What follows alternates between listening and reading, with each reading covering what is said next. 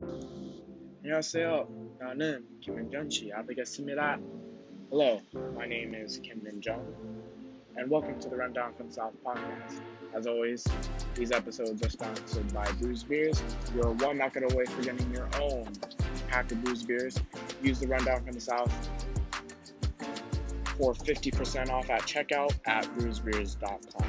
And as always, thank you to the people over at Dive Studios. Let's get on.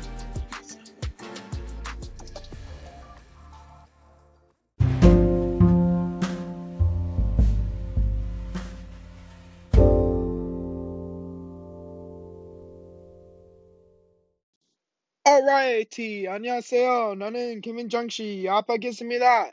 Hello, my name is Kim Min Jung, and welcome to the rundown for this episode. Hey, hey. As always, the support from you guys from last episode, and I know the segments weren't really, well, I wouldn't say they're really bland, but there's a lot of more energy. There's a lot of more energy. There's a lot to dive into. There's a lot of talk about DFC 157, DFC 158, and DFC 156. Yeah. Because I think the last time I recorded this, which was about like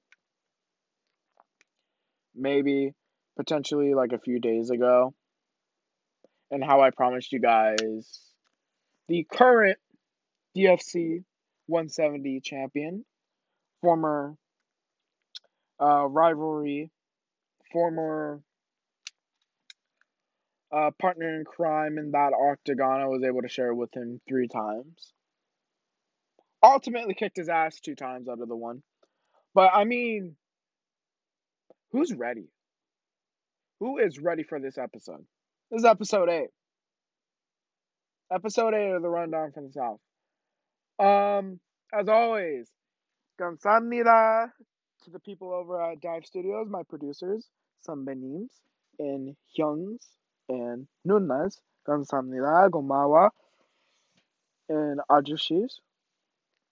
And very important uh, announcement.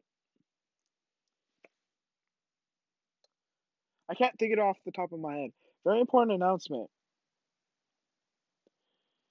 We are doing a giveaway, believe it or not.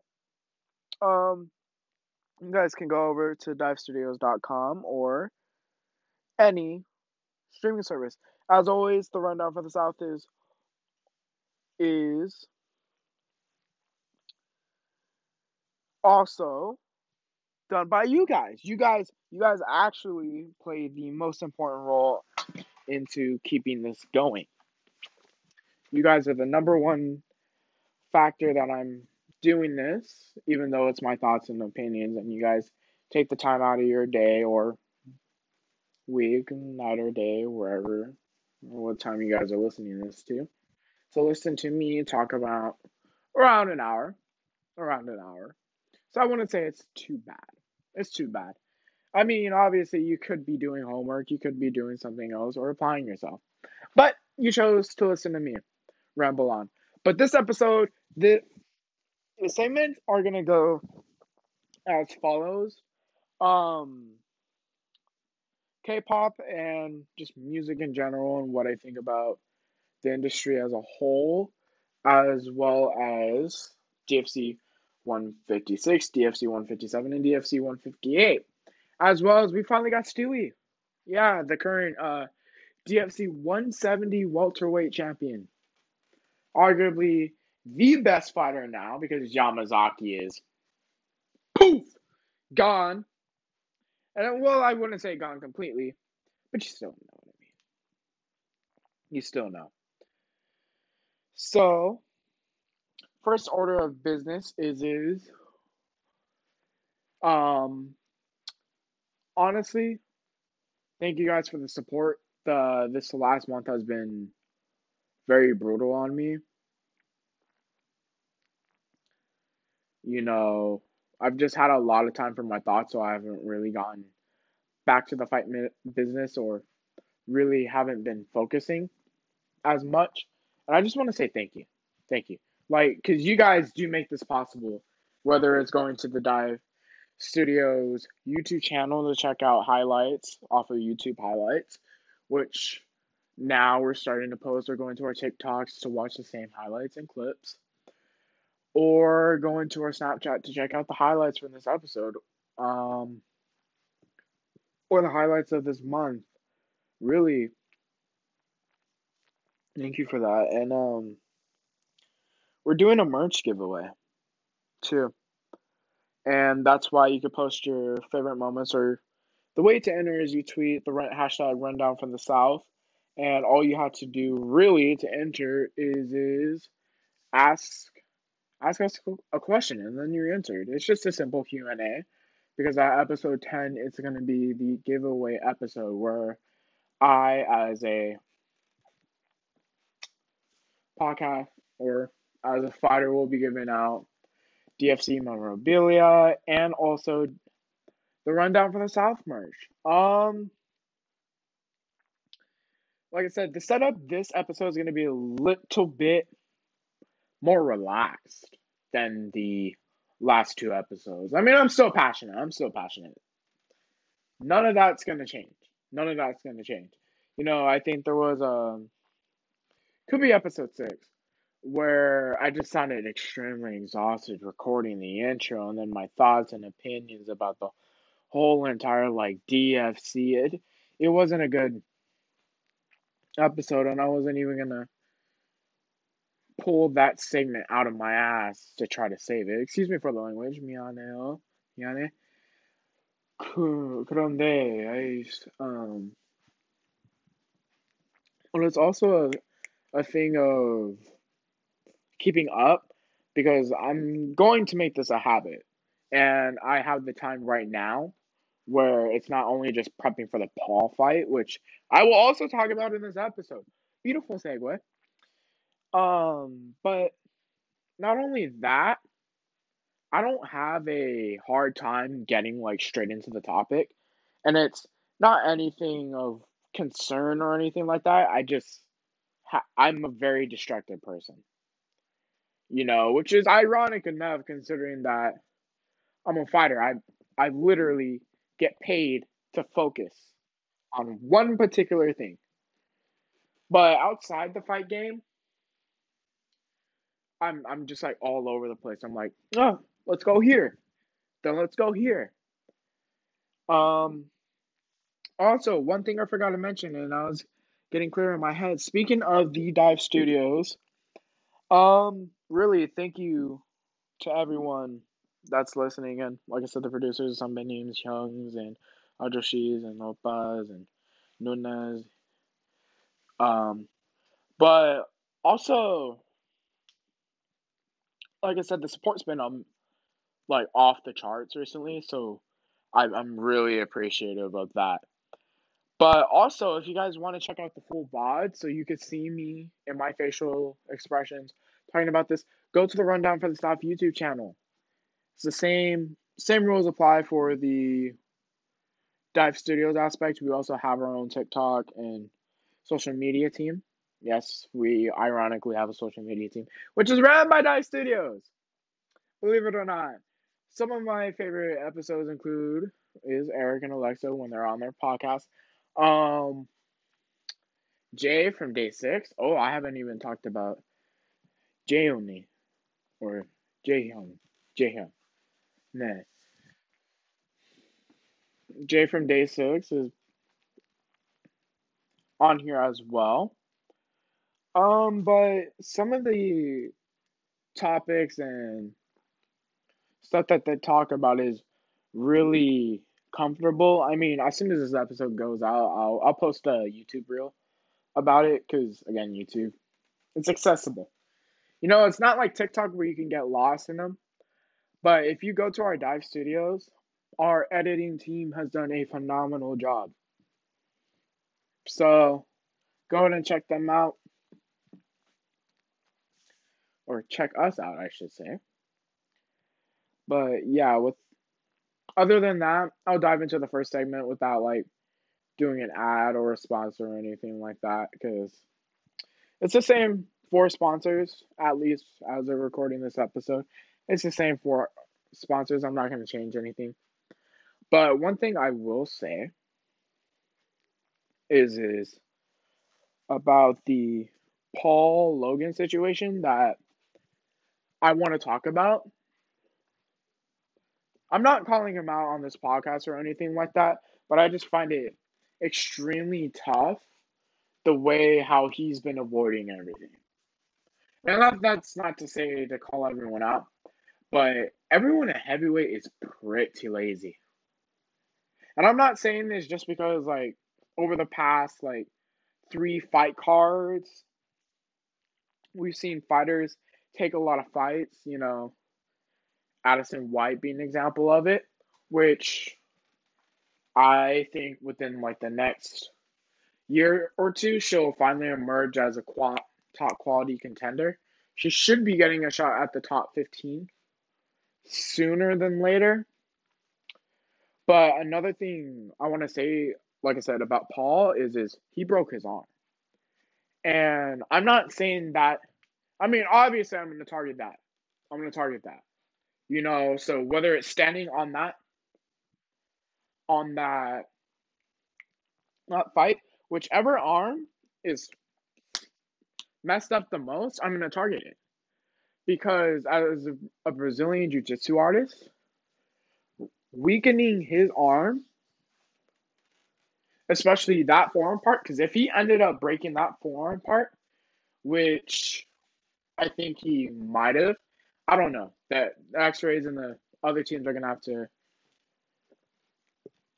call me out or inform me on this because, like I said, it's easier to make assumptions, and I'm I'm just assuming at this point about Paul's arm and his ins or his Twitter or Instagram post about it, and I commented on it saying that he's he's been lazy and I got backlash from Tyrese, and he said, "Well, something's never changed." Well, you're right. something's never changed. I'm not gonna change myself. You know, that's just who I am. If I see something, and especially because it sort of is deep, it on dependent on me. I'm sort of dependent on the champion's health because again, the belt is on the line. And for all you guys that know, and for the new viewers, or maybe someone who's known this show for a while, you know how big I am about honoring the championship. It's the main reason why why champions don't last in the DFC.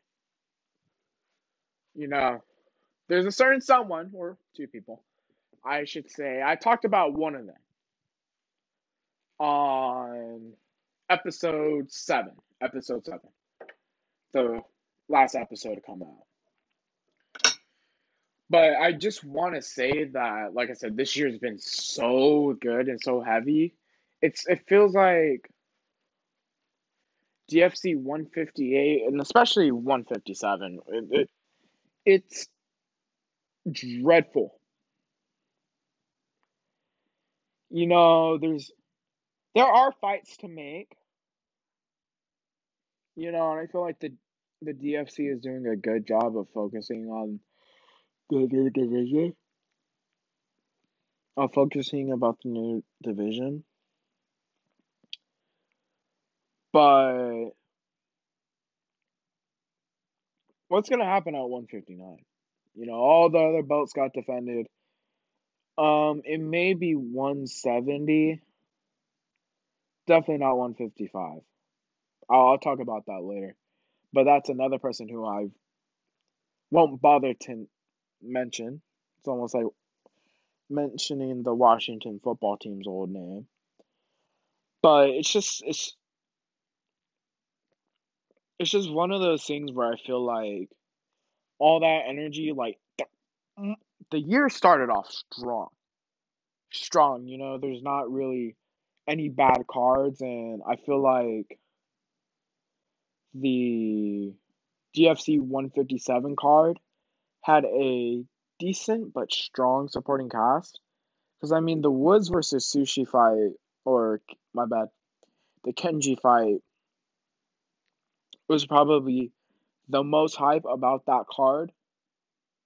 You know, I'm not, and I'm not saying that Tiago versus that name redacted fight wasn't a good fight, but I mean, it was kind of redundant You know, both fighters landed uh big shots to get the fighter down. Blake has a chin. Oh, I actually said the fucking name.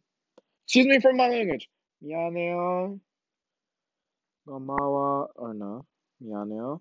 I'm sorry. 근데 아르까지 야루 같이 갈래?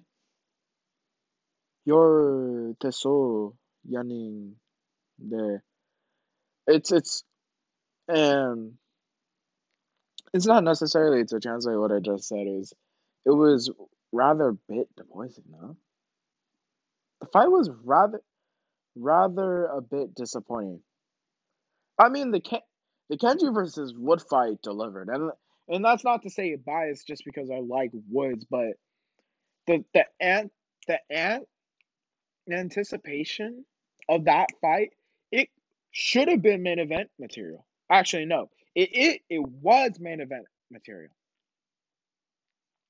It just happens you have a title fight. And it's one of those things where it did undersell a little bit. Because it it did more narrative writing or no. Because like i said i mentioned the um spider-man and the spider-verse uh, movie with marlon or i forgot his name but the main character of how the jump off scene because i use it to describe of motivation but how that jump off scene um was really well amped up. It feels like the dfc is going to do that. And ariel tweeted out expect something big to happen at 160 and 161 as a fight fan that makes me excited. As a fight fan that's exciting. All in itself. I can't but help feel a little bit irked at that decision. I can't help but feel a little bit irked about it, and it's just more so of a situation that is my own personal opinion as a as as like in the perspective of a fight fan. I'm looking forward of what's next, not not what is going to happen in the future. Six months, maybe seven months down the line. I don't want to have to wait for that. I don't. Unless it's a concert. Unless it's a card real, really worth waiting for. Because, I mean, it's almost like a video game release. Yeah, I'll put it like that. It's almost like if EA had Madden 20 uh, or Madden 30 come out and then they drop Battlefield 2042. It's almost like that. Like you're not satisfied with the product right now, but you have something to look forward to. And I don't want the the complacency of this next card to be undersold just because we're getting something five, six months down later. I don't want DFC 159 to be a flop. You know, as soon as 157 hit, that's where we're starting to get in the timeline of more narrative writing, more build up, more build up, more build up, more build up. And that's exciting. Like, not to say that it's bad planning, but that's exciting. And the only reason why the DFC is is somewhat maintaining a decent sell rate and their stocks haven't dropped is because the new division. They introduced the vision, the new division to. It's almost like a no. It is a filler episode. Think of it as this: in uh, anime, um, manhwa, uh, donghua, uh, and manga in general, there's these chapters called filler chapters. And for those of you who don't know, it's basically a tool. Basically, either a it gives a character's backstory, so they're either well more written, or it subdiverts the topic so not many people are really thinking about it. And if they are, it builds up more anticipation. The second thing that I, or the last thing that I listed, that's what 145 is right now. Number one, it's making the weight cuts more stricter. So we're seeing fighters who usually weighed in at like 140 having to fight in featherweight because of the weight cut. Not none the not either way. You know. And that was a good time to introduce the division. You know, uh, I think Egg White made a comment on it and basically said that um, once we hit like a certain amount of like fighters in in that in the DFC itself, we're gonna drop 145. So far, the Grand Prix is delivered. Uh, we have Kai versus Sosa. Now, if you guys don't know who Sosa is, he's the greatest bantamweight of all time. Tyrese Cruz came back. But the only the only thing that I have about it is is Sosa starting to reemerge and he failed at capitalizing. You know what Yamazaki did and what Stewie's doing right now. That could have been Sosa. And it was a little bit. It was a little bit as of like episode five and episode four of the rundown from the South. A little bit. But I can't help but notice he's trying to make himself relevant.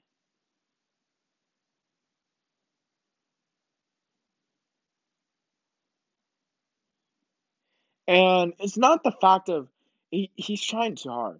And the same thing with Cruz. You're t- you're trying too hard. You know, Cruz has never won a championship. You know, he gatekeeps Woods, and he he was a he's a definition of a gatekeeper. But he hasn't done anything at all. He, he's put himself in contendership, but he's always failed to capitalize it. And this is the difference between Woods and Cruz, ultimately. Number one, they fought at the exact same time. Cruz is one of the best ba- uh, bantamweights of all time, easily top 15 or top 10. But Woods is top five. Woods is top five. And if Woods wins the 135 shot, which I think he will, he will be the third greatest fighter to ever do it. Um, at 135. 135, by all means, is not a cakewalk. It's not. And if anything has shown over the past, that's like the most, it's almost like a volcanically active volcano where you never know when an eruption is going to happen. 135 is that eruption right now. 185 is emerging to be. 155 a little bit stale. 205 is dry as hell. 170, it's there, it's alive. But right now, bantamweight and heavyweight. And heavyweight's still relevant. Believe it or not. And like I said, it it's that it's that discussion of the possibility of Paul's arm that plays a big narrative into that fight, which I think is going to happen at 159. And if it doesn't happen at 159, I would be shocked. But then I wouldn't because considering 160 and what Egg White has planned for 160, I, I wouldn't be shocked at 160 or 161. 161, the furthest that you will see that you will see me fighting, 160 or 159, either of these two. Because if I get put or the Paul versus KMJ fight happens at 159, that main event, even though it seems dry right now, that's a damn good way to kick off kick off the year. It's a damn good way of kicking off. the new year. January 12th, 2031. That's a pretty damn good year to kick off. No? Isn't it? It's a pretty good year and way to kick off the DFC. You know, the UFC is stagnated. 266 delivered. Like I said, I've been, I've already talked about that. But DFC, 159, that's going to be a banger. For better or for worse, because either way, it's going to do money. Because you either have Stewie main event or you have Paul. Now, the main event itself is probably going to be the most anticipated fight of that fight card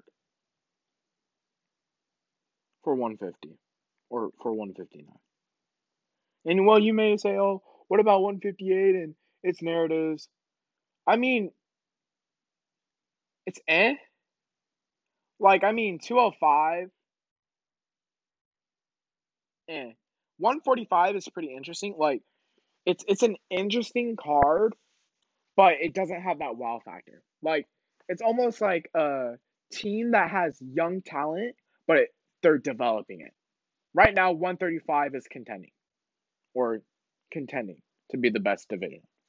You know, it's that championship level esque, which is ironic considering that it's the DFC. But 135 is like a juggernaut right now. 248 is like the New England Patriots. 135 is like the Kansas City Chiefs. 170 right now is like the Baltimore Ravens. 155 is like the Denver Broncos. 145 is like the New York Jets. Well, no, I wouldn't say Jets. I would say the trying to think of a team off the top of my head.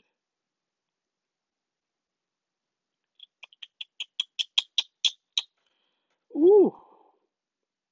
The Buffalo Bills. Buffalo Bills. There we go. Like the Buffalo Bills. So 135 is the Kansas City Chiefs. One 245 248 is the Tampa Bay Buccaneers. 185 is like the New England Patriots. 170 is like the Baltimore Ravens. 155's the Buffalo Bills. One seven or one forty five is like the Chargers because both young cores just don't know how to play it. And 205 is the fucking Jets. And uh, I'll tell you why because 240 205 is not entertaining at all. Like the 145 main event could have easily main evented. Any fight like the Woods versus whatever you call fight, probably would have outs outsold the current fight going on. It would have outsold it. And it's just not that to comment on it necessarily. But you, you get a sense of where I'm coming from with this because it's really hard to comment about the DFC. I mean, let me pull this up right now. 저기요, 그런 뭘 트위스터요. Internet, J buddy. J Ne? Ne? Arisa? Alright, so he's pulling they're pulling up the the card right now. And so far this is the 158 headline. Sushi versus Bobby Green, which in itself isn't a bad fight. I mean, eh. So we have the 205 strap. We have the one uh 48 strap or 145 strap on the line. Then we have a lightweight fight. Yeah, lightweight is going to get introduced. Then we have Roger versus Kwame, which I think is probably the most interesting fight um, coming into this fight card. Um, the then we have heavyweight. That's going to be a good fight. Uh, DPM versus Wumble. That's going to be a good fight. And like I said, I hate having that narrative of like, oh my god, this is going to be good and this is going to be bad, but it really isn't.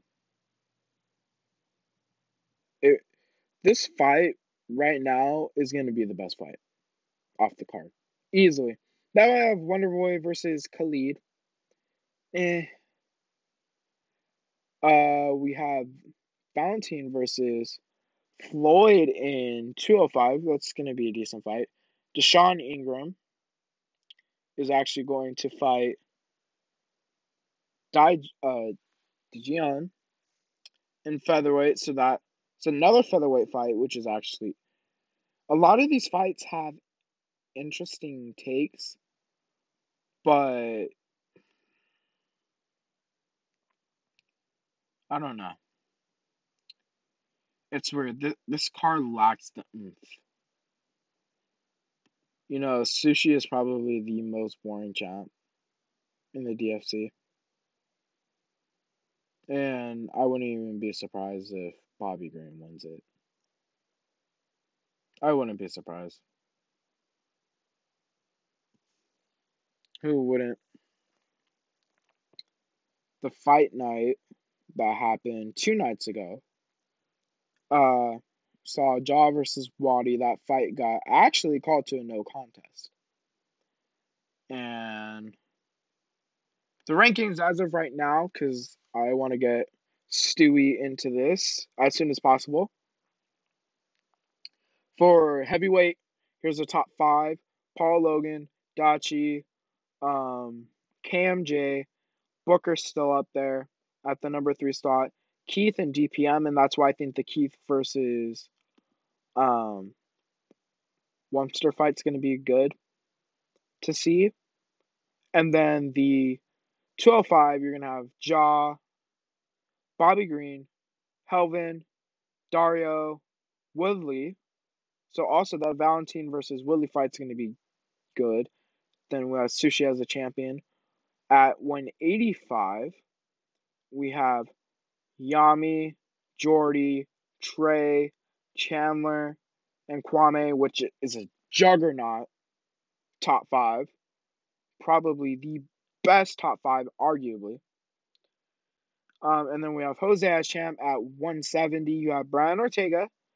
Smart, eh. It's not really that guy. Blueface is good. Jake has taken too long to even fight for the belt. He was around when I was running my terror at two uh at 170. And then we have Jamal, who I don't know. I think Brian will probably give Stewie the most problems in that, even though he's coming off a loss.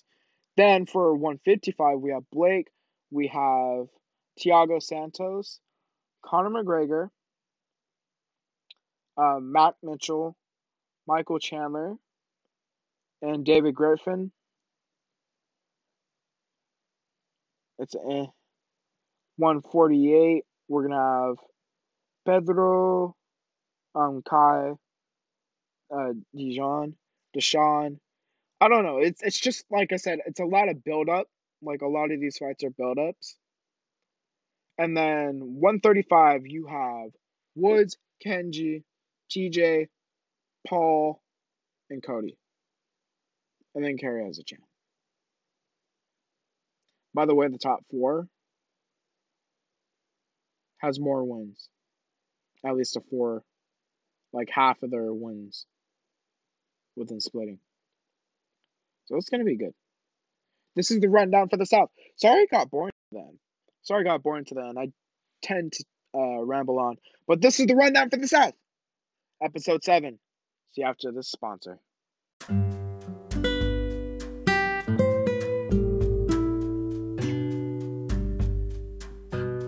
As always, a rundown for the South. This episode is brought to you in part by the guys over at ESPN. Get ESPN Plus, and also, I believe Disney is having a 50% off off of Disney Plus. So there, it comes with the bundle between ESPN Plus as well. So you're able to stream the fights like DFC 124, for example, as a lead up, or more fight cards in the previous. Thank you guys over at ESPN for sponsoring us. And let's move on.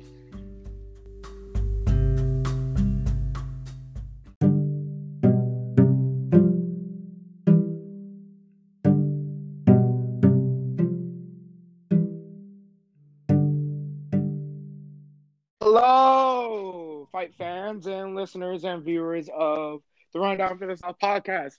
I am Kim Min Jung, your host for this episode, and we are back from the sponsor break. So you know what that means. It's time to bring on the reigning defending DFC 170 champion, my longtime friend, former rival, Stewie Griffin. What's going on? Or Stewie Griffin. Hey, what's up? I should say. Nothing much. Yeah. Nothing much. You Yeah. know, this the way and I'll just dive in right into it. The way that the DFC has been like, especially through 157 I say right now between 157 and 159 is going to be sort of lackluster. There's not going to be Yeah, much. Go on. I mean, 159 could have something, but you know, probably not. You know and i feel like because obviously there's there's two fighters standing in the same booth right now that may expect to fight at 170 those for the fans of or my bad at 159 because 158 we didn't get the call either. So like i said we're just still Uh. waiting and i feel like it's either going to be you then me or me then you. If not it's Um, going to happen at the same card. So Yeah, i feel I- like I think like right middleweight is defending at 159, but I don't know. Oh, that could be too. I I, I didn't even consider middleweight like that because I didn't middleweight just get off winning a title. Um, I think that was at 154, so they would be due for a defense by then. Yeah, heavyweight's long overdue. Heavyweight's long overdue. Because I Um, don't, I don't think there's gonna be a title fight for 160 because that's gonna be Booker versus Lopaka. Well, first off, that fight shouldn't even be a main event, and I'll tell you why. Lopaka is the most overrated fighter. Yeah, Lopaka is. Yeah, in the is- in the DFC, like let's be honest, Booker is annoying. Book book Booker's annoying, yeah, and I won't yeah, say which Booker. Booker's annoying. I won't say which Booker. I'll leave that for the people and you to figure out which Booker I mean. Yeah. But I don't know the Lopaka versus Booker fight. That's not really a big. That's not a really interesting fight to make unless that fight's happening at 205. Unless Booker gets intro, introduced into that division, which makes things a little bit interesting in that division. I don't see Yeah. shit happening. Like I mm-hmm. really don't see the need to because Egg White tweeted out that um 160 and 161 are going to be really big cards. Well, what do you mean by that? Are you going to have Yamazaki and have Paul Logan versus Cam J happen? Is, is, is that going to be the fight to make? Are we going to have Well, I don't know the- the clash at 170 to 185? Are we going to see the jump from 170 all the way down to 155? Are we going to see that? You know, Well, I mean- a, there's a, and I know I, Um, I asked this sort of counterintuitive to you, and I'll I'll give you a second right now just to add to what I'm saying, but you control sort of the destiny of what happens between those two divisions. Because I mean, Blake, eh, Eh. Jose, yeah, he's good. Jose's good. Jose's good. Jose's good. Now, is Blake good? Give him credit. I'll give him credit. Not as much credit as I'll give Jose, though. Yeah, I'm gonna say Ho- Jose. He got off. He got off with a razor thin like split decision against like the greatest middleweight of all time, and then instead of giving him the rematch, he goes for the super fight. I mean, well, technically, technically, and I'll and I'll explain the situation just in case you didn't listen to the last episode of where I literally went off on like an hour tangent of it. But technically, that is the right choice, and and and I'll I'll break it down for you just so I can sort of so just so you can see where I'm coming from. I know it was Yeah. a razor thin split decision, but he won that fight. So he's a champ. He can decide whatever he wants to do with with that title. Because Yeah, but what- he's what do you honoring the about, like, title. He's honoring the title by letting the talent de- develop. Now, this is a very good point that I'll sit here and make for you. Trey and Kwame, and I think maybe Valent. No, I think that's two 205. But Trey, Kwame, and Jordy, they have a shot. And if they beat Yamazaki, now they actually have a real fighting chance.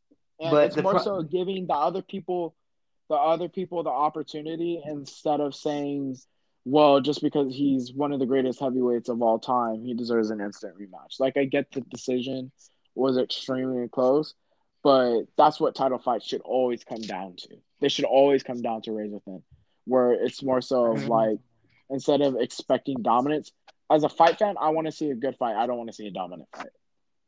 I mean, yeah, we're talking about all that, but Yamazaki has beaten all of those three people. I'm pretty sure.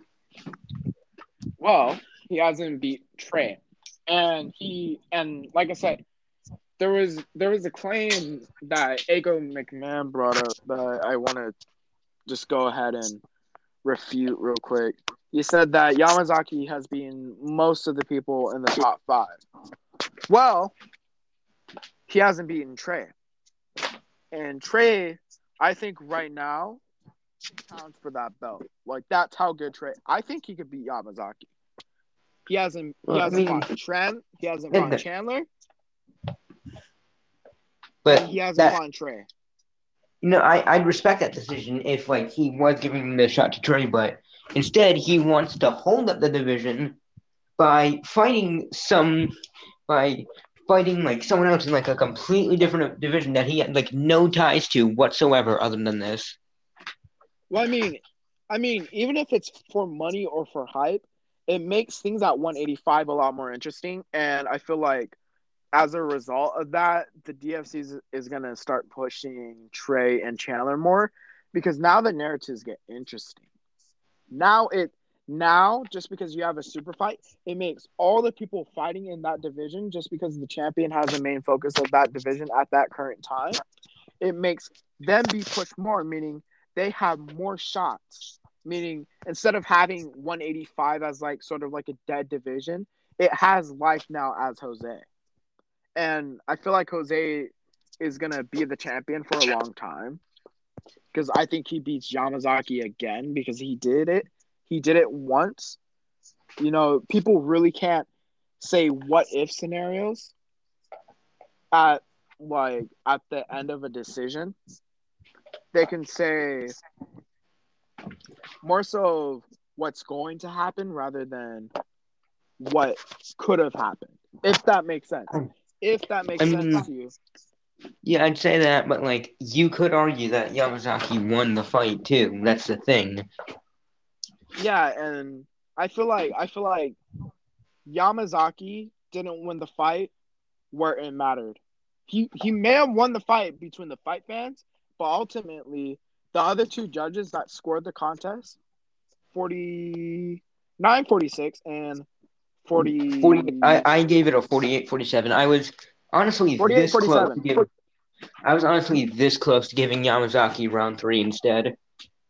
Yeah, because that's the question of who won round three. I give it to Jose because number one, Yam Yami wasn't able really to land enough damage. Like he did land a few shots here, but like I Yeah. said, I I pick I pick shaving down and tiring out the opponent because Yamazaki started to breathe a little bit later in the fight and he didn't have his heart all in. So he rather focused on the championship rounds and I'm not saying that it isn't important because obviously we saw the Kerry fight between um Kerry and Kenji happen where she just all ultimately dominated the first half of the fight. But Jose won the last three rounds. He won the last Yeah. three rounds. He was down one Yeah, that- 2-0 and he came back. So, and like I said, and that's that's something that you can't teach. You cannot teach heart. You can't Yeah, that's- teach heart. hmm. And That's the thing with And I- five round fights. Like, once you exit the third round, like the fourth and fifth round are just a battle of wills at that point. well, I would I would argue the whole entire fight is. I would argue the I know, but, whole like, when you- entire fight. I'm Probably talking about like as much as in the the, first rounds. in the fourth and fifth round. It oh shit. Uh, In the fourth and fifth round, it, what really comes to show is like a fighter's cardio, their heart, their willpower, their ability to stay in the fight. I mean, because like I said, I'm gonna go back because there's an example that I've used and I'm using it for more bits now. Uh, Mew versus low uh pocket. That fifth round is a great example of heart and will. Jose versus Yamazaki. You want to talk about someone who who fought the who gave it not only 100% effort but that extra 10% just to edge out arguably the greatest fighter of all time. And I'm saying arguably here. And Yeah, yeah, yeah. Arguably, definitely. and of our generation because of the dominance that Yami's done to beat the greatest middleweight of all time. That's no easy feat. That's no easy. Yeah, feat. it's like if Yeah, that's not just to put easy at all. perspective, it's like if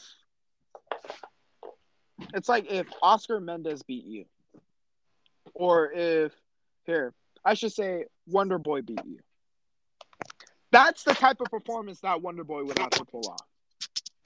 Yeah, definitely. Like, yeah, you know, and I feel like right now the DFC is trying to write a lot of narratives, and I feel like it could do well. Like I'm, I'm not saying that DFC 158 isn't necessarily a bad card, but it isn't the best card. It isn't the best card out of out of like a lot of fights and everything like Yeah. that with the narrative writing. Like I feel like 157, even 157 for for example, could be seen as sort of lackluster, especially the main event. Uh, because I mean, it's interesting, but I feel like the co-main outdid the main event, if that makes sense. Like there, were, there was yeah. Is yeah. That's kind of one of those like rare events, like the the co-main kind of stole the show, or like some Yeah, some other yeah. event other than the main event kind of just stole the show. Because I mean, I mean, Blake looked well in that fight, but it's not one of those fights where I'm like, oh, cool, you know. And I feel like Yeah, even Yeah, even the like- 156 pay per view that was good. yeah. That was That was good. The 155 card, extremely good. yeah. You know, none of these fights missed. None of them missed.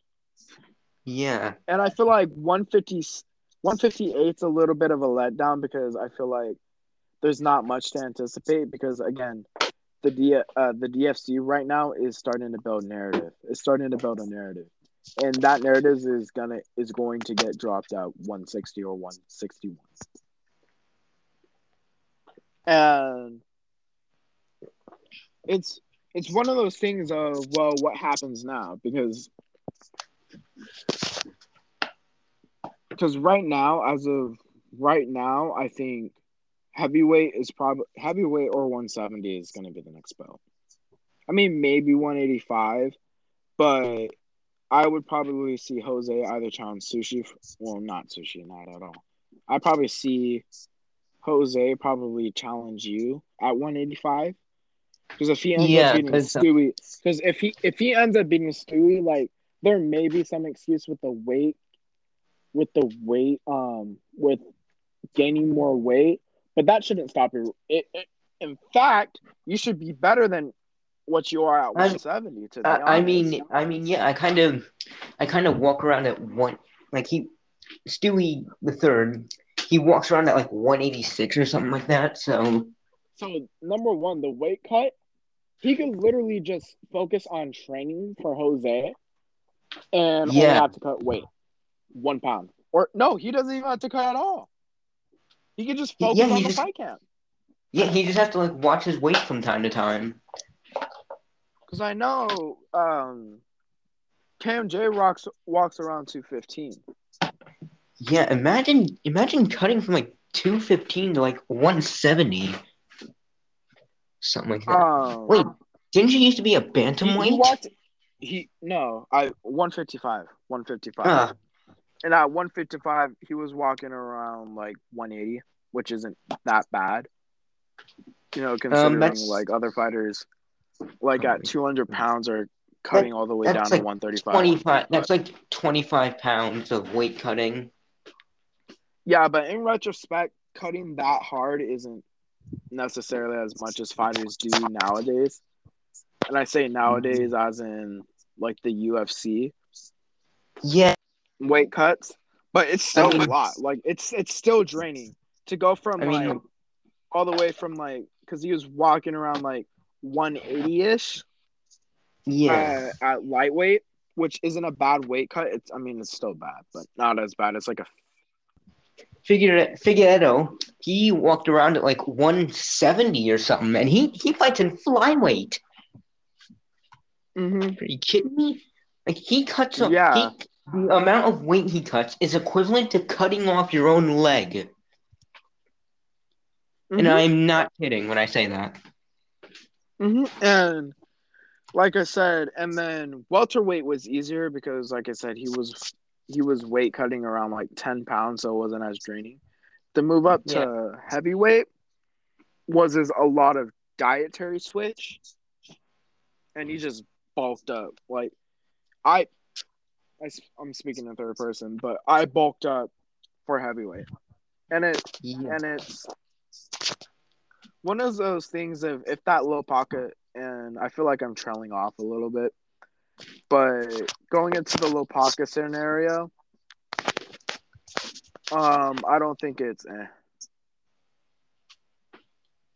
I don't know. I, I I just don't like the idea, Yeah. and Yeah. you know, there's a lot of fighters of, there's a lot of weaker fighters that are just vibing right now. Like I'm looking at the Twitter as we talk, and it, and, and it's not anything to say, but Pocket says closer and closer to redemption at hashtag DFC 160. Well, That's I not a good fucking fight. That that yeah, that's no. not interesting. Like I know it's gonna do sales, but it's not gonna sell out. Yeah, no, it's definitely And- not gonna. Number one, I feel like Lil is more so in over his head than anyone. Like, because I think ESPN talked about it earlier in, in calling um in calling um in calling the uh Lopaka Lopaka saying that he Lopaka is like the most popular. That's not true. That's not true. That's not true.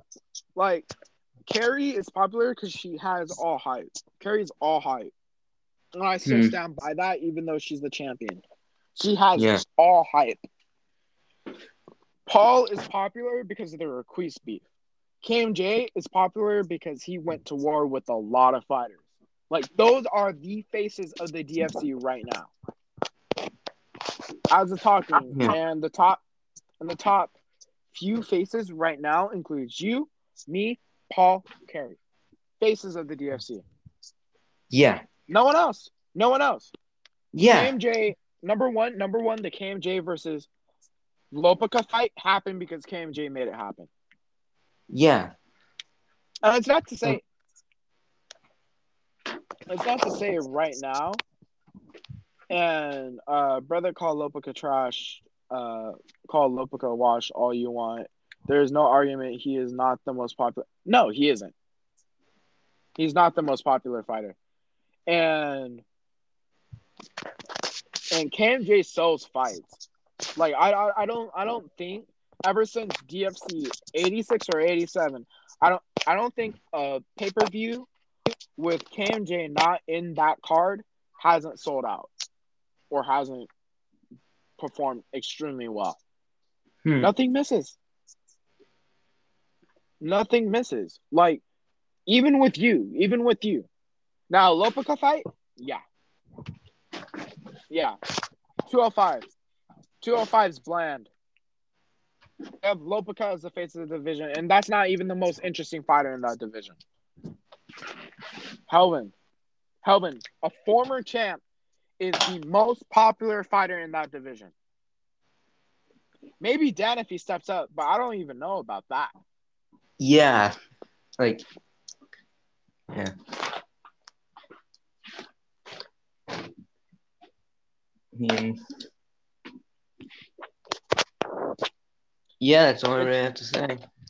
Um, You know, it's it's it's it's, it's just one of those things where, like I said, the DFC is doing narrative writing right now. It's doing Yeah. narrative writing, and you know, I it, it's funny because uh, when we were commentating a few fights, because I've now had the chance to over this month, last month, to commentate a few fights with you. It's fun Yeah. because we get in the in in this talk of like who can challenge the belt yeah, and we haven't really missed with any of the predictions. Number one, we said Yeah, Ariel really. Blades at two uh at one thirty five. We said well featherweight not yet. I think Kai's gonna become the champion. And then Hmm. which which is funny enough considering that Tyrese is in that division. Tyrese is the most unsuccessful fighter in DFC history. He can never win a belt. You know, Pedro, the greatest bantamweight of all time, Pedro Sosa, he's back in. Ped- Pednero. oh, Panera. Yeah, there, there's Pednero and there's Pedro. Oh, so the brother of Pedro. Yeah, hmm You know, carving a name out for themselves. You know, I it's, 135 looks like the best division in the DFC or the most explosive division right now because you have four people that can, actually five people that can easily swing ways at the title. yeah. I mean, you had like and- a, Car- a Carlos Garcia. He was like treading water at welterweight. He was like one in four something. He nearly challenged for the belt at featherweight. Like, he Mhm. was that close. you know and it's and it's one of those things of where like i said the dfc is gonna it's necessarily a, it's not bland but it's not the best like you, you could tell that they're taking a break and I I feel Yeah. like DFC 158 and 159 are going to be like the filler episodes that we see off of like TV shows and comics or manga or anime. It's it's it it, it just like subverts the I topic. mean, I don't like, know because like in a nutshell, in a nutshell, it's like Family Guy, like like a Family Guy episode, but like the cutaways are like the whole entire episode. oh my god, I hate those episodes. Yeah, so it's sub it's sub diverges from the actual topic, but I feel like it's to make it interest or the intent is to write the narratives and push these young contenders or the contenders in those divisions.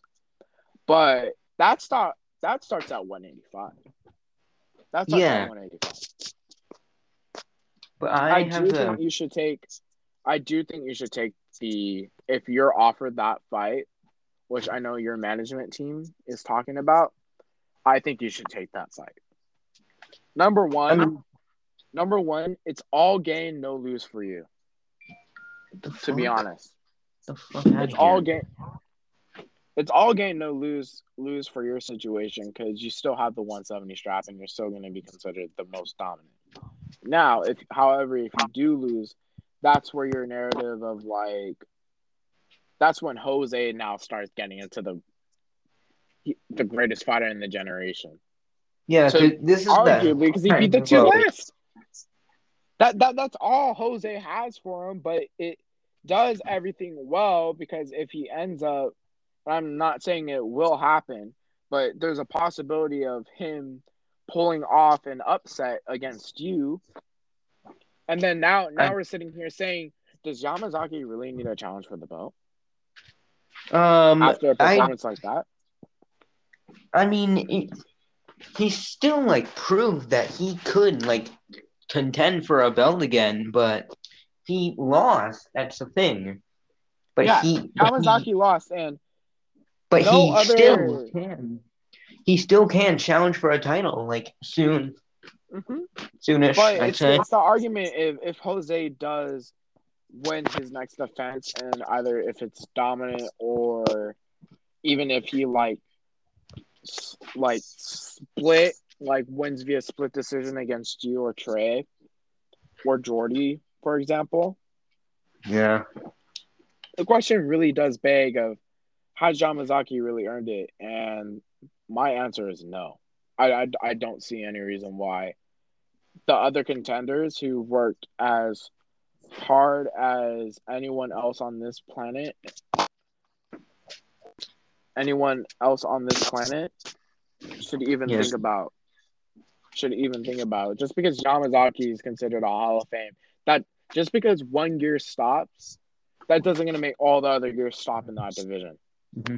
And Jose is a champ now, so he, so now Yeah. he can really play politics. Now he can really play politics. All right, Kwame, you want the fight? Chandler, you want the fight? Trey, you want the fight? Jordy, you want the fight? Stewie, you want the fight? You know, and I feel like Yeah. a really good example of that is 135. And I know I'm sort of like jumping back and forth, like from car to car Yeah. or cabin to cabin. But like I said, I still don't think Kerry's the best at that division. Well, who is the best at that division? I mean, I guess you're gonna say If you Cedric had Woods. ask me, Cedric Woods. if you had if if you had asked me, Cedric. And Yep, I the knew only it. reason why I say that, and the only reason why I say this because beating two people right now that are sitting at the champion slate and the number two slate, meaning beating the, both the champion and the content and the former champion, hmm reckon not at the same time, but there, Yeah. there, what else has to be said? Like, I feel like Kerry coming off a Cody Garbrandt win doesn't really do anything. I mean, Doesn't yeah, really- because Coming uh, off the Cody win,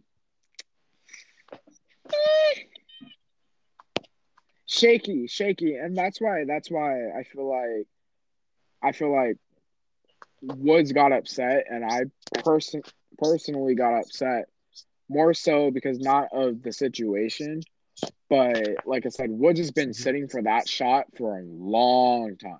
Like he's had a wait. Yeah. He, he, he's he's had a wait, and I feel like if he lost against Kenji, if he did, which is ironic considering that I'm not more so of a person in the past, then now really you get the comparisons of like a Steven Wonderboy. Like, and it's Yeah. not even to say because Woods is nice. Woods is nice. And the only reason why Woods has shifted so much is because he's been in the division since its infancy.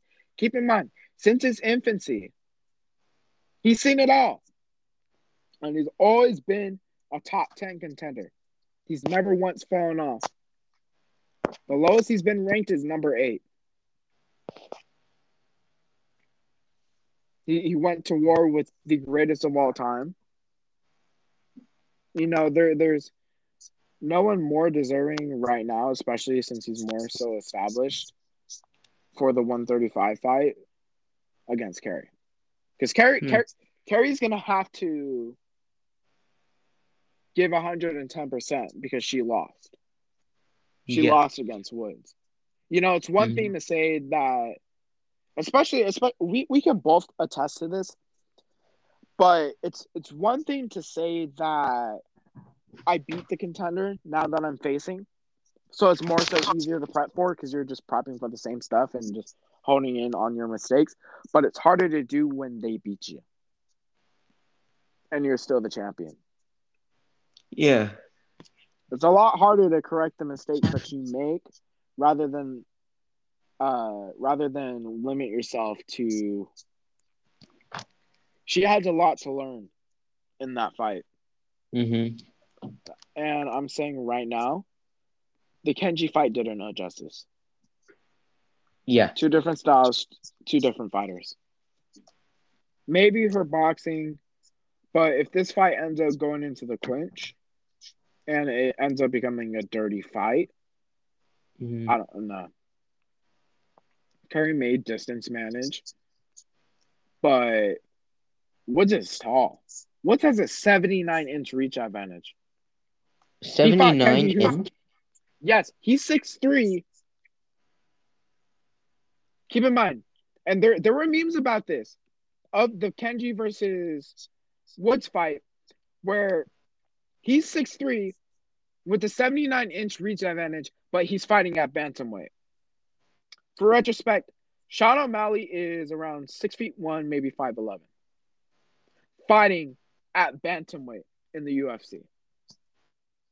Failed in the DFC the ultimate failure in the DFC. So it was this podcast.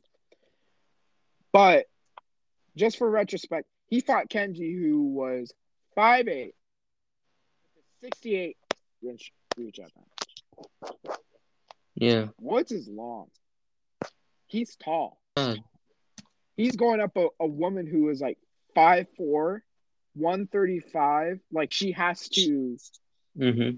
she has to add pounds to make weight. Yeah. versus someone who's like cutting like 70 pounds like it's just Mhm. unhuman it's it's unhuman and woods is 31 maybe 30 so he's in the prime of his career P- physical prime physical body prime so I, I don't know we'll see any predictions for this uh 158 fight card though i'm calling it 158 even though egg fucked up on the card No, I can't check it because it'll kick me out if I do. Okay, well, I'll just read it off for you. Number one for the main event, we have Sushi versus Bobby Green. Oh, sushi for sure. Now, I will say if Bobby pulls up an upset, upset, which I, I actually have Bobby winning that fight. Really? Mhm. Hmm. Yeah, because Sushi's boring. The, the way that mean- Bobby fights, he'll be able to keep the fight off the ground. He's he's really technical. He's like extremely technical. So is Holden. Yeah. Yeah, The and co-main event is going to be between the uh, Pedro Sosa and Kai. um, I don't, I don't see it going out of the third round. I don't really. what Like, I really just do not see that going into the BJJ. championship round. Oh, it's BJJ versus BJJ. So whoever wins that striking battle, I say Kai pulls off the upset. So I have both the number twos winning in that. We have David Griffin, one of your relatives, versus Matt Mitchell at 155. The Hmm. five uh, versus the six. I really don't know, to be honest. I Boxer versus defensive boxer. well, we've seen this battle before. I think a majority of the time the defensive boxer wins because they're able to, you know, counter them so well. So Yeah, but D jab's been like extremely broken. I I've tried it before. I I it it's okay. I get I'd say like hmm no, nothing for like going crazy about. I have, I think we could both say that we have David winning Yeah, that I fight. yeah. yeah. Next, we have at 185, which is going to be an interesting battle. Roger Navarro versus Kwame. Did didn't Roger retire? No, Roger's still fighting. What? That's weird. Mhm. Yeah, he got booked. Now, if this fight were to happen, which it's announced it's it's going to happen, I think Roger wins. Yeah, I'd say Roger because well, let's just put it in perspective, like against like other people, like against a champ, like well, the former champ Yamazaki, but you know, I think Roger. I think before Jose was the last person to win a round against Yamazaki. Before Jose, Mhm. I Mhm. think that was like I think he was like the last person to win a round against Yamazaki. Mhm. Yeah. Yeah. So you have Roger winning that one. Next, I Yeah. think it's probably going to be the best fight of the card. Probably, one of, yeah. One of, one of the best fights on the card, and it's going to Mhm. be Wunster versus DPM. Yeah. That's going to probably the, be the best fight. Yeah. And like I said, it's a lot of narrative building. I have Wumster winning. Actually, no, I don't. Change that. Change that. I have DPM winning. Both Yeah, I'd say are, both styles are eh. Yeah. It's a, it's a kickboxing match. Mhm. Next, we have Wonder Boy versus. Oh, this is going to be a fight that you're going to watch. Uh, Wonder Boy versus, um, I believe Khalid. Khal- second. Khalid. Yeah. Who do you have for that? Khalid has been talking. It's insane that like how like good he thinks he is or something. Like he legitimately thinks like he's gonna like like beat me in like like one round or something like that probably. So, who do you have for that fight? Because Um, obviously they're on their ra- they're on your radar because that's your division. I'm So you're more well versed than me about it. I I kind of want Wonder Boy to win just so I can just so I can rub in Khalid's face, but um it could really go either way to be honest. Mm-hmm.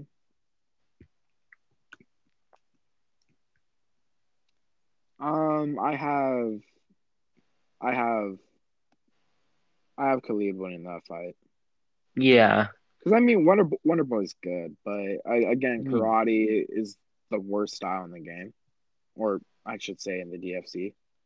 Like, there's mm-hmm. never really been a successful karate fighter. I guess you can name but going on to And the number two fight that I think is going to be the most interesting fight, Valentin mm. Yeah. here versus Woodley at 205. yeah.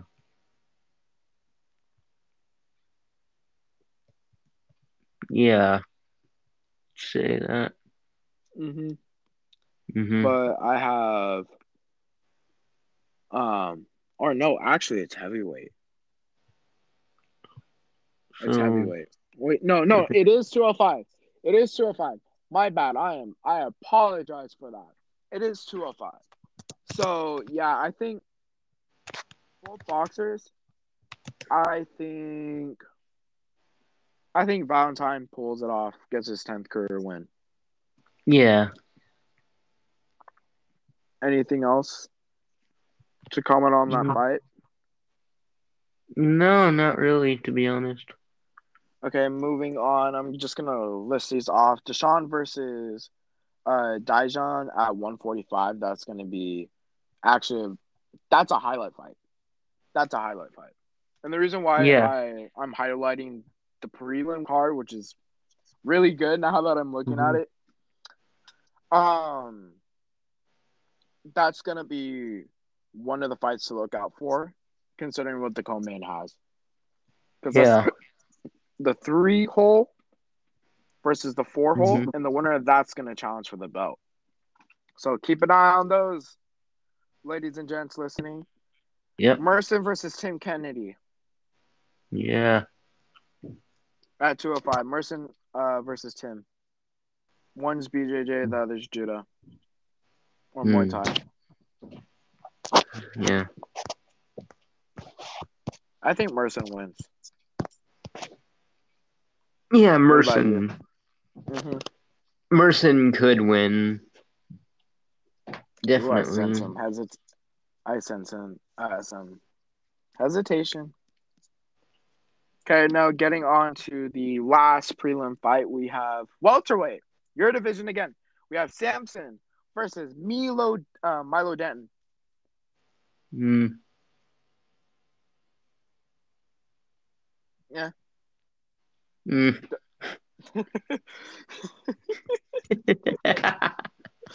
So messed up. Okay, then next we have we have Tony Ferg versus versus yes. I think Tony wins that fight. yeah, Tony. Tony keeps rolling. Mm-hmm. Uh, Yeah. Next, we have Alvaro Johnson at 135 versus Pote Potat Ulu. Versus Uh, Potato's never. It's gonna be an auto win for. I already forgot his fucking name, but um. Potato is Potato. It, he's never. He never fights. He never fights. Like you can ping him all you want. He you can DM him all you want. He straight up What? says, "No, I don't want to fight." Well, I mean, I got him. I got to fight him. I got to fight him, but that was like two months back.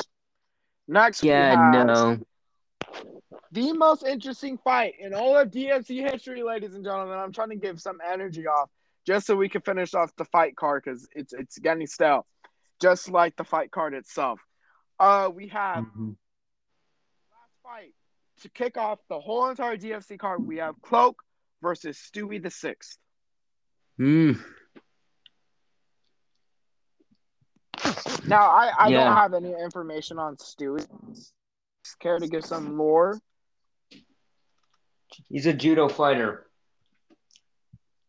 He Mhm. throws people. Um, Any, anything else? Like what separates them? um, nothing really. It's basically just the regular Griffin, just except he's a judo fighter. Mm, So instead of like just taking you down, he will throw you. yeah, almost like a Paul Yeah. Yeah, kinda like that. Yeah. I was gonna make him. I was gonna make Stewie the sixth middleweight, but then I thought, wait a second, because if I if I beat Jose at middleweight, then I'm I'm I'd have to I'd have to move, I'd have to move him to another division. Mm. Yeah, because there there's also talks about I don't know if you heard, but Addison White and she was supposed to originally go up to 145, but Mm. she has to fight at 185. Which also Yeah. one thing I want to yell at, I want to scold Eggs. Mhm. If Egg does end up listening to this, I want to scold him and say update the fucking middleweight rankings, please, because I'm sick and tired of having non-ranked fighters or unranked fighters fight each other just Yeah. to just to get people that they've already beat up in that situation Yeah. you know so revive 185 and give it the attention and love and care that it does because it has a chance to become the most interesting division in the dfc right now that's Yeah. 135 and 170 and 248 but Yeah. Any songs that you're listening to right now? Hmm. Any songs that you're listening to that's been heavily Hmm. heavy in your workout? Mm. Stewie? I, I just said a. Mm, I don't usually like listen to music or anything. I just Ah, you're so Yeah. old. I for I forgot. You're fucking old. It's like talking to a 15. grandpa. I'm only 15. Nah, it's like talking to a grandpa. You don't like anything. You're like, eh. eh. Well, let's do the six Yeah, not- Yeah, he's a judo person that likes throwing people around there. Yeah, I don't. know, nothing really Yeah, exciting about it. Yeah, it. It? tell. I. It's a. Yeah, I'm kind of. I'm honest. I, I'm kind of losing interest in the DFC. Not gonna lie. No, don't lose interest. It becomes boring as soon as you're a champion because you don't have shit to focus about except your division and what you want to do. Like I, I, Yeah.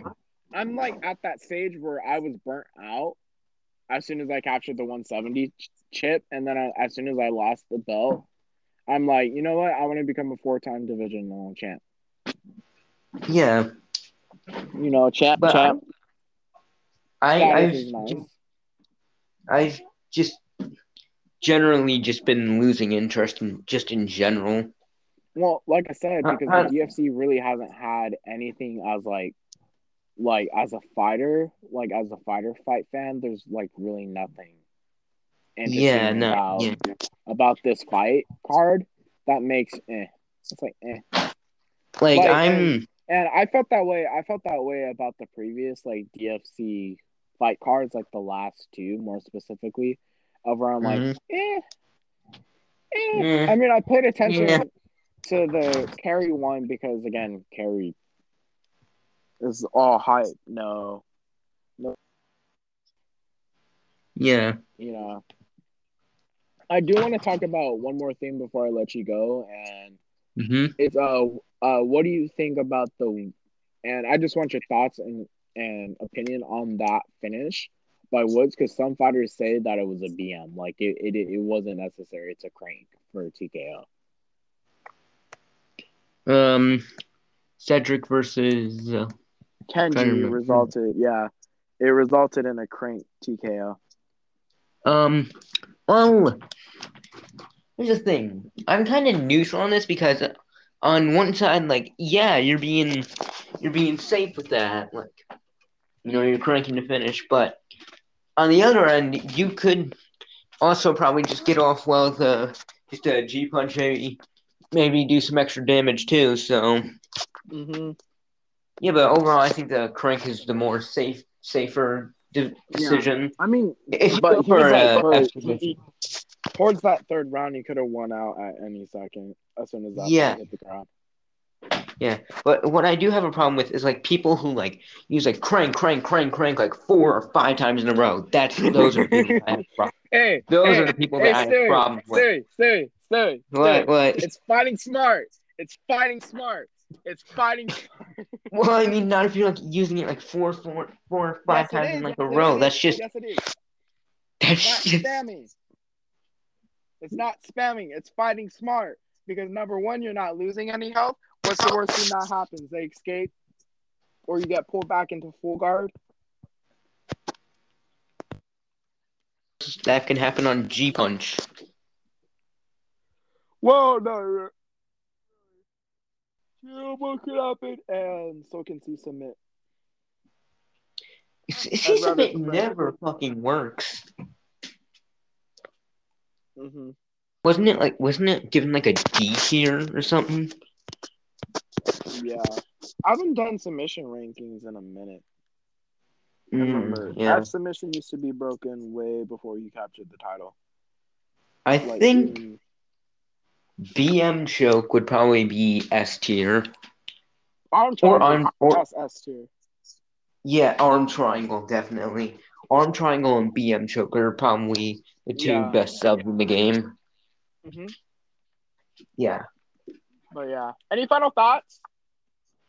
Um, I just want to say one thing about Jose. Um, the thing that I've beaten one-dimensional like boxers like him before. Brian Ortega, you know what fucking happened to him? I I made that man turn to BJJ because I said once in general how much I hate fighting BJJ. Um, there's a there was Jake Hawkins where where I I I yeah that was a pretty even fight and well we know what happened. Um, yeah, I've beaten one dimensional boxers like him before, and that's not going to be different this time.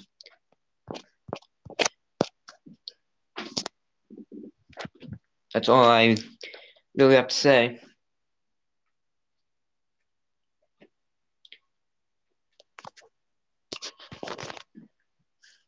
Yeah, I'll be. It's fun being here. Stay safe and see you next time.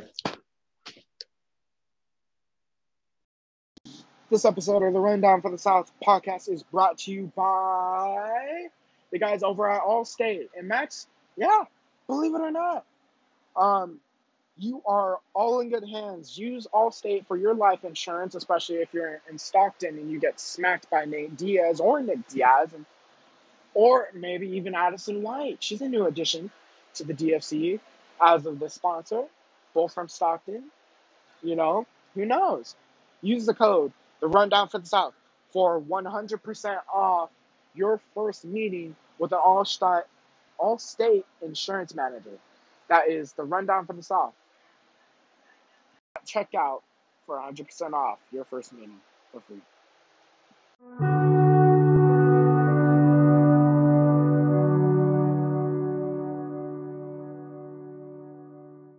Alright, ladies and gents, that was Stewie. I had a pleasure interviewing him. Um, it sort of got stale towards then, but that's because I'm getting tired. You know, I sort of pulled a DFC and I put more energy into the start of the DFC. But one thing I want to talk about is is the October releases for K-pop. I know I touched on it a little bit briefly on episode 7 of the rundown for the South. But we have Twice coming out tomorrow. We have Pixie coming out on the 7th and then hold on, let me just look at the dates for K-pop releases in October in October. 17's coming back. aespa's coming back. This is to be really good. Hold on. Hold on. Hold on. Hold on. Hold on. Hold on. Oh. Okay, hold up, hold up, hold up, hold up. Okay, I'm reading an article from South China Morning Post, from the South China Morning Post.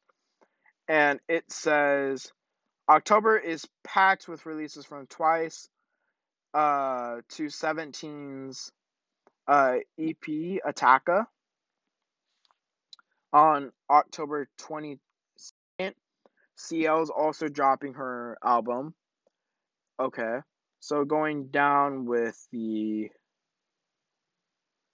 Rising Rookie Group, aespa will release their first EP, uh, Savage, in October the I'm reading the article right now. October is going to be full of high profile releases from some of the biggest names in the K-pop industry. The month will kick off in a big way for girl groups when Twice's uh, first official English single, The Feels, which I'm not going to play it because I don't want to get copyrighted, but it's a banger.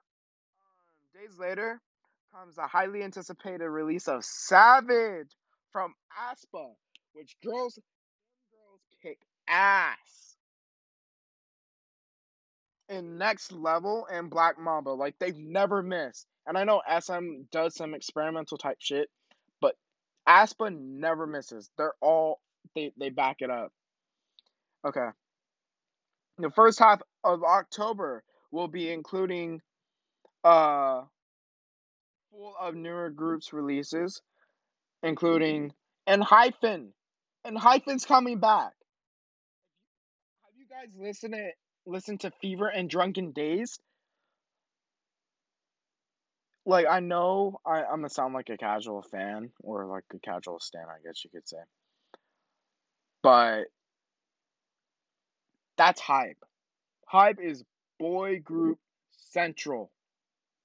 17, BTS, ENHYPEN, and I believe TXT. And uh oh, Tribe or Tribe, Tribe, uh, which I haven't even checked out. I don't know how popular they are or how they've become. I mean, here, I'll just look at this up on Instagram right now. If I go to Treebit, look up. Because, I mean, they got Volvo, which, if any of you guys know, within like the last few.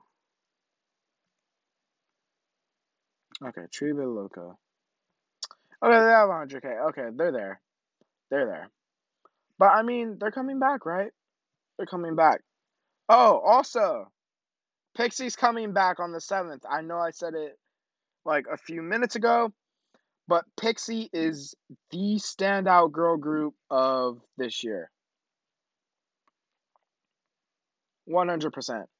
Also, STAYC Stereotype, banger. Banger. They never miss. They're gonna, they're gonna, they're really gonna kill it. Um, LIGHTSUM. Oh, LIGHTSUM's coming back on the 13th called Light a Wish. Now, LIGHTSUM had uh, Vanilla, I believe it is. Yeah, Vanilla. Attacca 17, seeing it.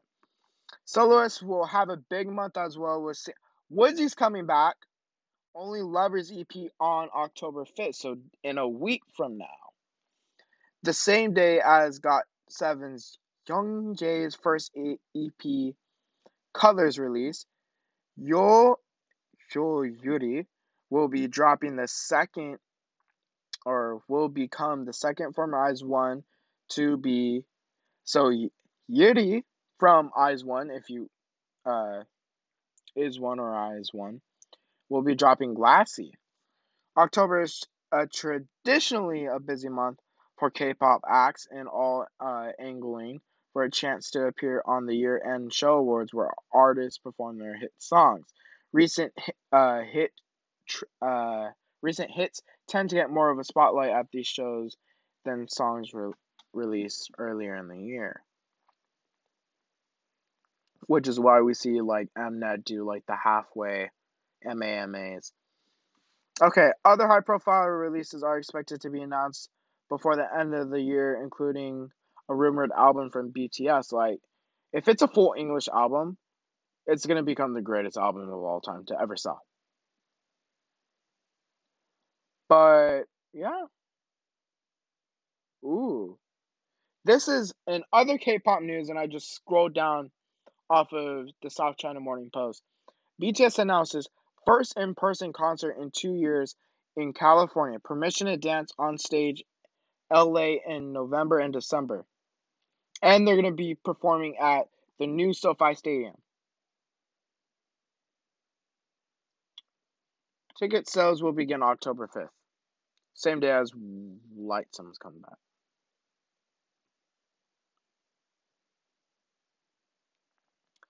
I'm gonna go to uh, go to K-pop official for the official schedules.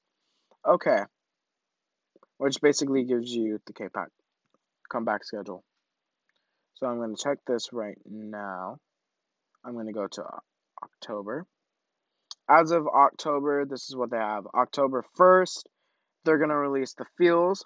October 1st, uh, WE1 is gonna drop uh, Starry Night. Aespa's coming back on the 5th. Same with Woodsy and say it. Same with Youngjae and Golden Child is gonna become off of a repackaged album called Data. Uh, Blitzers is gonna drop a comeback with Won't Make a Mistake. That's their title track. And Flying's gonna come back with Sober. Pixie is gonna come back with Addicted with their second mini album, and they are bangers. They do not miss. Uh, Crazy is going to be debuting, or I should say, Choi Yuri, it, that I just talked about, is going to have Glassy, which is the first single album, her debut, and Hyphen is going to be coming back on the same day as Tribe with uh, Veni Vidi Vici. Ne? Okay, yeah. LIGHTSUM is going to be the only comeback within um,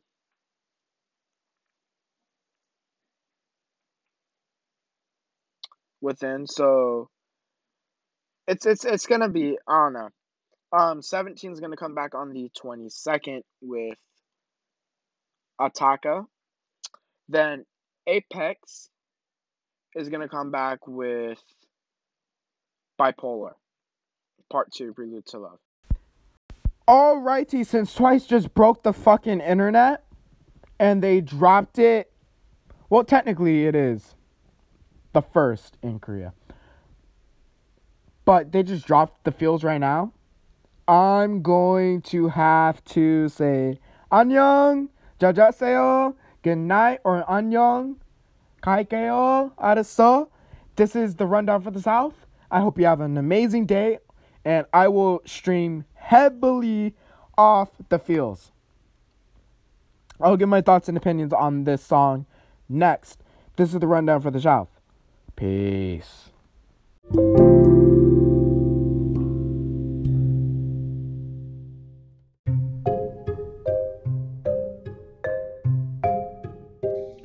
Thank you for listening to the Rundown from the South. And the closing sponsor for this episode of the Rundown from the South is brought to you in part by the guys over at Wolfpack. We've just started, and it's a sponsor that I'm really happy to be a part of. Um, a lot of guys from the Bruise Beers team is over there working hard, so it's a nice, warming, and welcoming, welcoming community as well. Um, there's a giveaway going out right now. You guys can use Wolfpack Gang, and you can tweet out the Wolfpack people as well. This offer ends in about a month to a few months at least. But we're a growing community, you know, we have a lot of the Griffin family and a lot of my family as well training over there. So come back and say hi. Like I said, if there's anything that you need, I'm always here. And that's where I'll be training from now on, or for the foreseeable future at least. So go to wolfpack.com and use the code Rundown from the South. That is wolfpack.com and the Rundown from the South to get your free fighting hour. Or I wouldn't say fighting hour. I would say it's more like of a exclusive training. You know, we can help you hone in your skills and everything like that. Don't be afraid to join the team. You can learn from me and learn from a lot of other fighters. So don't be afraid to use it. As always, thank you for listening to this episode. And jajaseo, Ranyong. Have a nice day or night or dinner, lunch, breakfast, brunch, crunch. I'm going off on a tangent. But yeah, that's the sponsor for this episode of the Rundown for the South. As always, stay safe, stay welcome. thank you